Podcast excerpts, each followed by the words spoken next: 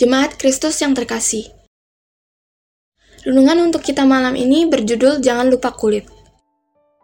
Dan bacaan kita diambil dari Mazmur 107 ayat 1-3. Beginilah firman Tuhan.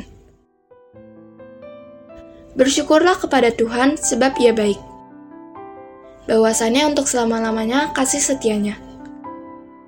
Biarlah itu dikatakan orang-orang yang ditebus Tuhan, yang ditebusnya dari kuasa yang menyisakan, yang dikumpulkannya dari negeri-negeri, dari timur dan dari barat, dari utara dan dari selatan. Peribahasa kacang lupa dengan kulitnya agak sudah menjadi fenomena yang umum akhir-akhir ini.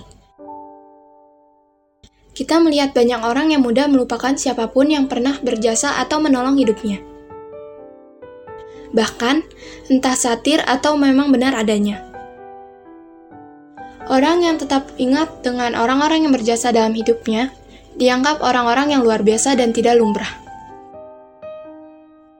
Banyak mendapatkan penghargaan, sedangkan orang yang lupa kulitnya dianggap biasa saja. Bukan hal yang perlu dibicarakan, apalagi dilihat sebagai tindakan yang salah. Kondisi yang sebenarnya tidak dibenarkan dan memprihatinkan. Maka seharusnya selalu ingat dengan orang yang berjasa itu hal wajar. Dan harus seperti itulah kita bersikap.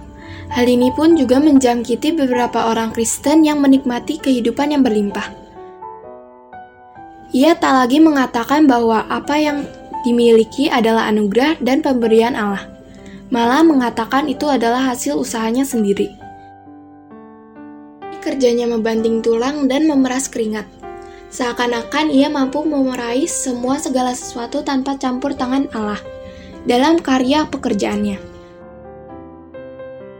Kita perlu memeriksa diri apakah kita juga termasuk bilangan dari orang-orang yang memiliki sikap seperti itu. Apakah kita mulai sombong dengan pencapaian kita sehingga menganggap orang lain dan Allah tidak ikut berkontribusi dalam keberhasilan yang kita dapatkan? Kita perlu melihat lagi bacaan kita hari ini, bahwa berkat Allah saja dapat melepas dari kuasa yang menyesatkan. Itu berarti segala keberhasilan yang kita miliki semuanya berasal dari Allah. Maka tepatlah seharusnya kita bersyukur kepada Allah karena kebaikannya turun-menurun kita rasakan. Jangan besar kepala dengan keberhasilan kita, ingatlah itu semua karena Allah sendiri yang melepas kita dari kuasa yang menyesakan. Bersyukurlah dan ingatlah kepada Allah. Demikianlah renungan malam ini, semoga damai sejahtera dari Yesus Kristus tetap memenuhi hati dan pikiran kita. Amin. Jemaat yang terkasih, marilah kita bersatu hati menaikkan pokok-pokok doa yang ada dalam gerakan Doa 21 GKI Sarua Indah. Marilah berdoa.